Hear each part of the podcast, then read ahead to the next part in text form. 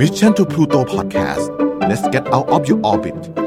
The Storyteller Podcast Podcast ที่จะหยิบยกเอาเรื่องเล่าและเรื่องราวดีๆ มาเล่าสู่กันฟัง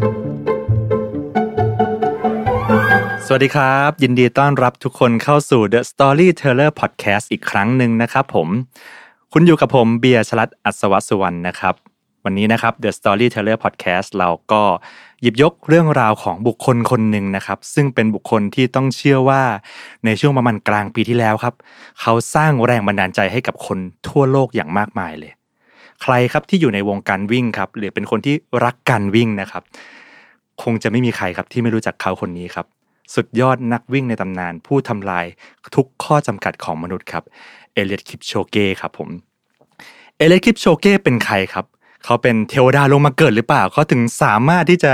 วิ่งได้เร็วและสุดยอดขนาดนั้น และทำลายทุกสถิติบนโลกมากมายเลย เดี๋ยววันนี้นะครับผมจะมาเล่าให้ฟังว่าคิปโชเก้เขามีความเป็นมาอย่างไร และอะไรครับคือ Key Success ที่ทำให้เขาสามารถมายืนอยู่บนจุดที่สามารถทำลายข้อจำกัดของมนุษย์ได้คิปโชเก้นะครับก็คือเป็นชาวเคนยาเกิดเมื่อปี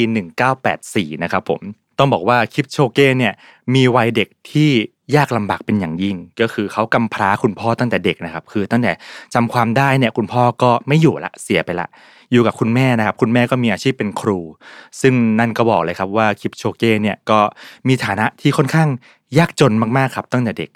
คือชีวิตเขาในวัยเด็กเนี่ยครับจะต้องวิ่งไปโรงเรียนครับเพราะบ้านอยู่ไกล ถ้าไม่วิ่งเนี่ยไปไม่ทัน จากบ้านไปโรงเรียนเนี่ยก็ระยะทางประมาณ 2 ไมล์หรือประมาณ 3.2 กิโลเมตรเนี่ยครับเขาก็วิ่งไปทุกวัน ในขณะเดียวกันครับเขาก็เรียนจบได้แค่ชั้นประถมครับเพราะที่บ้านไม่สามารถ support ได้ ยิ่งไปกว่านั้นครับเขาก็ต้องหาเลี้ยงครอบครัวตั้งแต่วัยเด็กครับด้วยการเป็นคนวิ่งส่งนมครับตามหมู่บ้านที่เขาอยู่เนี่ยแหละครับ แต่นั่นครับกลับเป็นจุดตัดเล็กๆครับที่ทำให้คิปโชเก้เนี่ยค้นพบครับว่าเขาหลงรักการวิ่งเป็นชีวิตจิตใจครับคิปโชเก้ครับชอบกีฬาการวิ่งมาก และเขาก็มีไอดอลครับนั่นก็คืออดีต นักกีฬาเหรียญเงินโอลิมปิกครับที่ชื่อว่าแพทริกแซงแพทริกแซงเนี่ยก็คือเป็นชาวเคนยาเหมือนกันเรียกว่าเป็นไอดอลของคิปโชเก้เลยครับแต่วันนี้ถ้าเรามีไอดอลสักคนหนึ่งครับเราจะทำอย่างไรครับ คนส่วนใหญ่ก็จะรู้สึกว่าชื่นชมใช่ไหมแต่บางทีเราก็รู้สึกว่าโอ้แบบเราจะเข้าถึงเขาได้ไหมเราจะเป็นแบบเขาได้ไหม แต่ไม่ใช่คลิปโชเก้ครับคลิปโชเก้ครับ ตามหาแล้วก็เดินเข้าไปหาแพทริกแซงครับ แล้วก็ไปขอสมัครครับเป็นลูกศิษย์เลย คือเอาเป็นว่าไม่ต้องรอโค้ชเจอครับ วิ่งไปหาความสำเร็จด้วยการวิ่งไปหาโค้ชเลยครับ ซึ่งแพทริกแซงครับในเวลานั้นก็ต้องบอกว่าเขาก็มีชื่อเสียงเนาะประสบความสำเร็จโด่งดังอยู่แล้ว ดังนั้นการที่จะมีคนมาขอเป็นลูกศิษย์เนี่ยต้องบอกว่าเป็นเรื่องปกติธรรมดามากๆ มีตลอดเวลาแซงก็ไม่ได้คิดอะไรมากครับแซงก็เลยคิดว่ามีคนแบบเนี้ยมาขอเยอะก็เลยให้บททดสอบ แล้วก็ให้ตารางฝึกไป แต่ปรากฏว่าครับผ่านไปประมาณ 1-2 สัปดาห์ครับ ปรากฏว่าคลิปโจเก้ครับ กลับมาบอกแซงว่าทำครบ หมดแล้ว ซึ่งต้องบอกว่าโปรแกรมที่แซงให้ไปเนี่ยก็ไม่ใช่ทุกคนนะครับที่จะทำได้ แซงค้นพบครับว่าเด็กคนนี้นอกจากอยากจะเป็นนักวิ่งที่ดีแล้ว มีวินัยสูงมาก และสามารถทำครบตามโปรแกรมที่แซงมอบให้ไปได้อย่างรวดเร็วมาก แซงเห็นพรสวรรค์บางอย่างของคิปโชเก้ครับ เลยตัดสินใจที่จะรับเป็นโค้ชให้ครับ และนั่นครับคือจุดเปลี่ยนสำคัญเลยครับ เมื่อคนที่รักการวิ่งครับ เจอกับสุดยอดโค้ชครับ ปรากฏว่าหลังจากนั้นเพียงแค่ 2 ปีครับ ที่คิปโชเก้ฝึกซ้อมกับแซงคิปโชเก้ครับก้าวขึ้นมาคว้าแชมป์โลกครับ ในการวิ่งระยะ 5,000 เมตร เป็นครั้งแรก ตอนแค่อายุ 18 ปีเท่านั้นเอง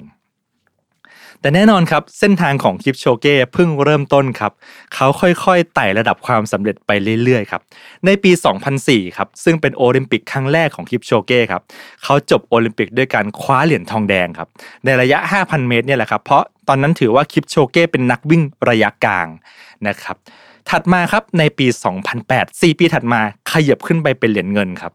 ซึ่งแน่นอนครับคลิปโชเก้แซงและทีมงานครับตั้งเป้าหมายว่าในปี 2012 นี่แหละ จะเป็นปีที่คว้าเหรียญทองมาให้จนได้ แต่ปรากฏว่าคลิปโชเก้ครับพบกับความผิดหวังครั้งใหญ่เลยครับ เพราะในปี 2012 ครับคลิปโชเก้กลับมีอาการบาดเจ็บรบกวนตลอดเวลาครับ สุดท้ายครับเขาก็เลยไม่ผ่านแม้กระทั่งการคัดตัวทีมชาติ และไม่ได้ไปโอลิมปิกในปี 2012 ในที่สุด ผลของการผิดหวังในครั้งนั้นครับทำให้คิปโชเก้ครับกับแซงและทีมงานครับกลับมาทบทวนตารางฝึกบวกกับวิเคราะห์ร่างกายของคิปโชเก้นะครับและสุดท้ายครับก็ลงมติว่าเราจะเปลี่ยนครับจะให้คิปโชเก้เนี่ยเปลี่ยนจากระยะกลางไปเป็นระยะยาว และนั่นครับคือจุดเปลี่ยนที่คิปโชเก้ครับออกจากเขาเรียกว่าออกจากลู่มาที่ถนนและลงการแข่งขันฟูลมาราธอนเป็นครั้งแรกครับ การปรับองศาเพียงนิดเดียวครับ จากระยะกลางมาสู่ระยะไกลครับ ส่งผลมหาศาลในทันทีครับคิปโชเก้ครับคว้าแชมป์รายการแรกทันทีในการลงแข่งขันฟูลมาราธอนในรายการที่ 2 ครับคิปโชเก้ได้เพียงอันดับ 2 ครับ แต่หลังจากนั้นครับอีก 8 รายการที่คิปโชเก้ลงแข่งครับ เขาคว้าอันดับหนึ่งต่อเนื่อง 8 รายการครับ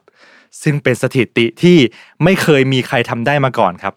นอกจากนี้ครับคิปโชเก้ครับยังสามารถเป็นเจ้าของสถิติโลกครับในการวิ่งฟูลมาราธอนอีกด้วย และสถิตินี้ก็ต้องบอกว่ายังยืนยงเลยอยู่มายาวนาน และยังไม่สามารถมีใครทำลายได้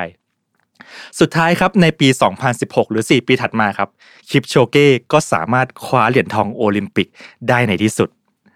จนในระยะเวลานั้นครับต้องบอกว่าหลายต่อหลายคนครับมี ตั้งคำถามเลยครับว่าบนโลกนี้มีอะไรไหมที่ชายที่ชื่อคิปโชเก้เนี่ยไม่สามารถทำได้ ดูเป็นเรื่องมหัศจรรย์ และดูเป็นเขาเรียกว่าเป็นเทพเจ้าแห่งวงการวิ่งเลย ต้องบอกว่าเขาสุดยอดมากๆ ซึ่งเดี๋ยวผมจะเล่านะครับ ว่านอกจากนั้นเนี่ยเขาได้ทำอะไรอีก ผมอยากย้อนกลับไปนิดนึงครับ ก็คือวันเนี้ยคิปโชเก้มีความเชื่อหนึ่งก็คือเขาเชื่อว่ามนุษย์เราไม่มีข้อจำกัดและเราสามารถก้าวข้ามทุกขีดจำกัดในชีวิตได้ ย้อนกลับไปครับเมื่อประมาณเกือบร้อยปีที่แล้วครับ ในวงการวิ่งครับจะมีความเชื่อหนึ่งความเชื่อครับ ซึ่งทุกคนเนี่ยเชื่อตรงกัน เขาเรียกว่า four minute barrier ครับ ก็คือไม่มีใครสามารถวิ่งในระยะ1ไมล์ได้ต่ำกว่าเวลา 4 นาที เพราะเขาเชื่อว่ามนุษย์ไม่สามารถวิ่งได้เร็วกว่า 4 นาทีครับ ถ้าวิ่งเร็วกว่านี้คือตาย แต่ในครั้งนั้นครับ ในปี 1954 ครับ โรเจอร์แบนนิสเตอร์ครับ เป็นนัก กีฬาวิ่งครับที่สามารถทำลายข้อจำกัดนี้ได้ เขาเชื่อครับว่ามนุษย์สามารถทำได้ และเขาครับก็ได้เขาเรียกว่าพิสูจน์ด้วยการวิ่งจนท้ายที่สุดเนี่ยเขาสามารถก้าวข้ามข้อจำกัด 4 นาที 1 ไมล์นี้ได้ ต้องบอกว่าหลังจากที่โรเจอร์แบนิสเตอร์ทำลายข้อจำกัดนี้ได้ ทุกคนครับก็เรียกว่าออกจากกรอบความคิดเก่าครับ คือทุกคนเชื่อว่าทำได้ครับว่า 4 นาทีเนี่ยสามารถวิ่งต่ำกว่านั้นได้ และกลายเป็นมีคนทำลายสถิติมากมายครับหลังจากโรเจอร์เบนิสเตอร์เป็นคนแรกที่ทำได้ ซึ่งนี่ครับเป็นหนึ่งเรื่องราวที่สร้างแรงบันดาลใจให้กับคิปโชเก้เป็นอย่างมาก ย้อนกลับมาในช่วงเวลาณ ปัจจุบันครับหลายปีที่ผ่านมาครับ มีคนเชื่อว่าการวิ่ง full มาราธอนครับ เป็นไปไม่ได้เช่นกันครับ ที่มนุษย์จะสามารถวิ่งได้ในเวลาต่ำกว่า 2 ชั่วโมง ในระยะทาง 42.195 กิโลเมตร ถ้าวิ่งต่ำกว่านี้ครับ มนุษย์จะตายครับ และแน่นอนครับ โดยอุปนิสัยของคิปโชเก้และความเชื่อว่ามนุษย์สามารถก้าวข้ามทุกขีดจำกัดได้ครับเขาได้ร่วมกับแบรนด์กีฬาครับที่ชื่อว่าไนกี้ครับในการจัดอีเวนต์หนึ่งขึ้นมาที่จะทำลายสถิติก็คือ breaking two ทำลาย 2 ชั่วโมงเนี่ยให้ต่ำได้ ในครั้งนั้นครับคิปโชเก้ครับก็ได้เข้าไปครับเพื่อพยายามพิสูจน์และทำลายความเชื่อนี้ครับ แต่ปรากฏว่า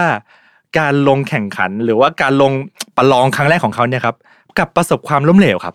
คลิปโชเก้เนี่ยวิ่งเลย 2 ชั่วโมงไป เป็น2ชั่วโมง 25 วินาที แต่นั่นครับกับเป็นการจุดประกายและทำให้ความเชื่อของเขาแข็งแรงขึ้นครับ เพราะเขาบอกว่าถ้าเขาวิ่งมาเลยแค่ 25 วินาทีแล้วเขาไม่ตายเนี่ย เขาเชื่อว่าเขาวิ่งต่ำกว่า 2 ชั่วโมงได้และเมื่อปีที่แล้วครับ ปี 2019 ครับ ก็เกิดอีกรายการหนึ่งขึ้นมาครับ ก็คือ ENEOS 1.59 ครับ ที่กรุงเบอร์ลินครับ คิปโชเก้ครับ ได้ลงพิสูจน์ความเชื่อและข้อจำกัดของมนุษยชาติอีกครั้งหนึ่ง และครั้งนี้ครับ เขาสามารถทำลายความเชื่อ และก้าวข้ามขีดจำกัดของมนุษย์ได้อีกครั้ง เขาสามารถวิ่งจบฟูลมาราทอนได้ในระยะเวลา 1 ชั่วโมง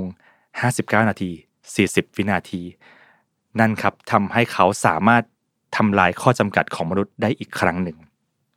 นี่ก็คือเรื่องราวของเอเลสคิปโชเก้นะครับ สุดยอดนักวิ่งในทศวรรษนี้ครับ ที่นอกจากจะสร้างสถิติโลกแล้ว ยังสามารถทำลายทุกข้อจำกัดของมนุษย์ด้วย จนคนคิดว่าชายผู้นี้ครับ เป็นเทพหรืออย่างไรที่สามารถสร้างสิ่งมหัศจรรย์ได้ขนาดนี้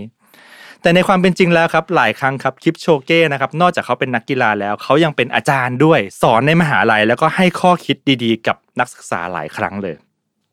สิ่งที่คิปโชเก้เชื่อมาตลอดครับเขาบอกว่ามนุษย์เนี่ยข้อจำกัดเดียวที่มนุษย์มีก็คือข้อจำกัดที่อยู่ในหัวของมนุษย์ครับ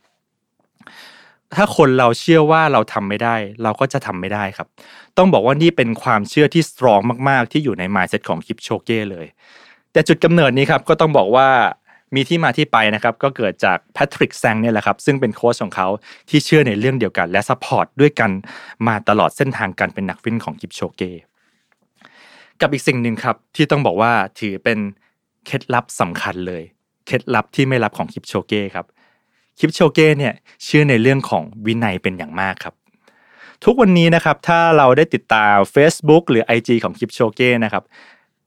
เขาประสบความสำเร็จในระดับสูงสุดที่นักวิ่งคนหนึ่งจะทำได้ แต่ทุกวันนี้ครับเขาก็ยังมีอุปนิสัยเหมือนเดิมครับ คือตื่นเช้า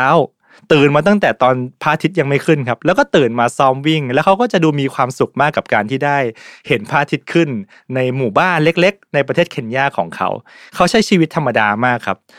เขามีวินัยอย่างมาก จนครั้งหนึ่งเนี่ยเขาได้เผยเคล็ดลับนะครับ ในการสอนนักศึกษาในมหาวิทยาลัยเนาะเขาบอกว่า จริง ๆ แล้วอะเขาเชื่อความสำเร็จเนี่ยเป็นสิ่งที่ง่ายมาก เขาเชื่อในการทำงานหนัก ถ้าคุณรักและคุณพร้อมที่จะทำงาน หนักให้กับสิ่งที่คุณรัก และคุณจะต้องมีการแยกแยะว่าอะไรคือสิ่งที่สำคัญให้ชัดเจนที่สุด และทุ่มเทกับมัน หลังจากนั้นคุณจะสามารถทำผลงานได้อย่างยอดเยี่ยม โดยที่ไม่ต้องพึ่งทางลัดหรือเคล็ดลับอะไรเลย เพราะทางลัดหรือเคล็ดลับครับ จะทำให้คุณไม่มีอิสระ แต่วินัยครับคือสิ่งเดียวที่จะทำให้คุณมีอิสระอย่างแท้จริงทำในสิ่งที่รักครับ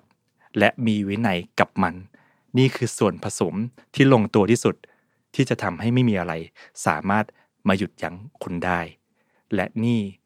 คือเรื่องราวของตำนาน นักวิ่งที่สุดยอดที่สุดตลอดการเอเลียตคิปโชเกสำหรับวันนี้ลาไปก่อน สวัสดีครับ Mission to Pluto Podcast let's get out of your orbit The Storyteller Podcast Podcast ที่จะหยิบยกเอาเรื่องเล่าและเรื่องราวดีๆ มาเล่าสู่กันฟัง